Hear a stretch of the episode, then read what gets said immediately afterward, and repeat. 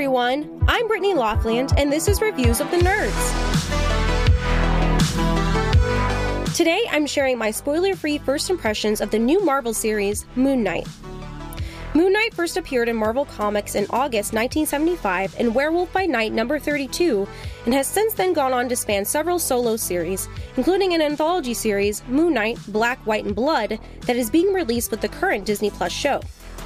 We are first introduced to Steven Grant, a gift shop worker at a museum in London who seemingly has an ordinary life, except for chaining his ankle to his bed every night before he goes to sleep. But things don't stay ordinary for very long, as Steven starts experiencing blackouts and winds up in places he has no recollection of going to. What follows from there is the gripping, mind bending, and heartbreaking journey of Mark Spector as he navigates the life he has made and the one he has made as Steven Grant all while dealing with trauma and the dissociative identity disorder that was born from it. Episode 5 in particular is one of the most powerful and emotional things Marvel has ever produced, continuing to prove that Marvel is expanding and transforming the cinematic universe they have created for their heroes since the era ending Avengers Endgame.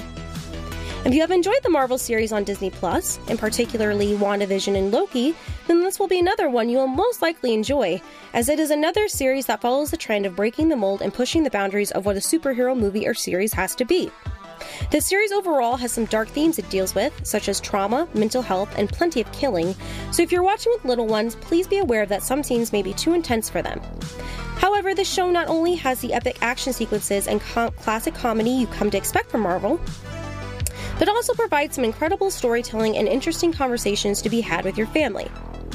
While this review is coming out before the final episode is aired, I can honestly say that Moon Knight is my favorite of all of the Marvel series so far, just when I thought Marvel couldn't get any better. The story is out of the box and fascinating, the music is top tier, and Oscar Isaac's performance is full of warmth, vulnerability, and range. In my opinion, his acting is award worthy, as he does some things not many actors can do, or do well. I promise the series is worth the time you invest in it, as this last episode left me reeling from the emotions it wrenched out of me. Here's hoping the final episode will stick the landing and elevate the Marvel Cinematic Universe to heights it hasn't been at before. I'm Brittany Laughland, and remember, before you go to sleep every night, be sure to chain your ankle to the bed, just in case.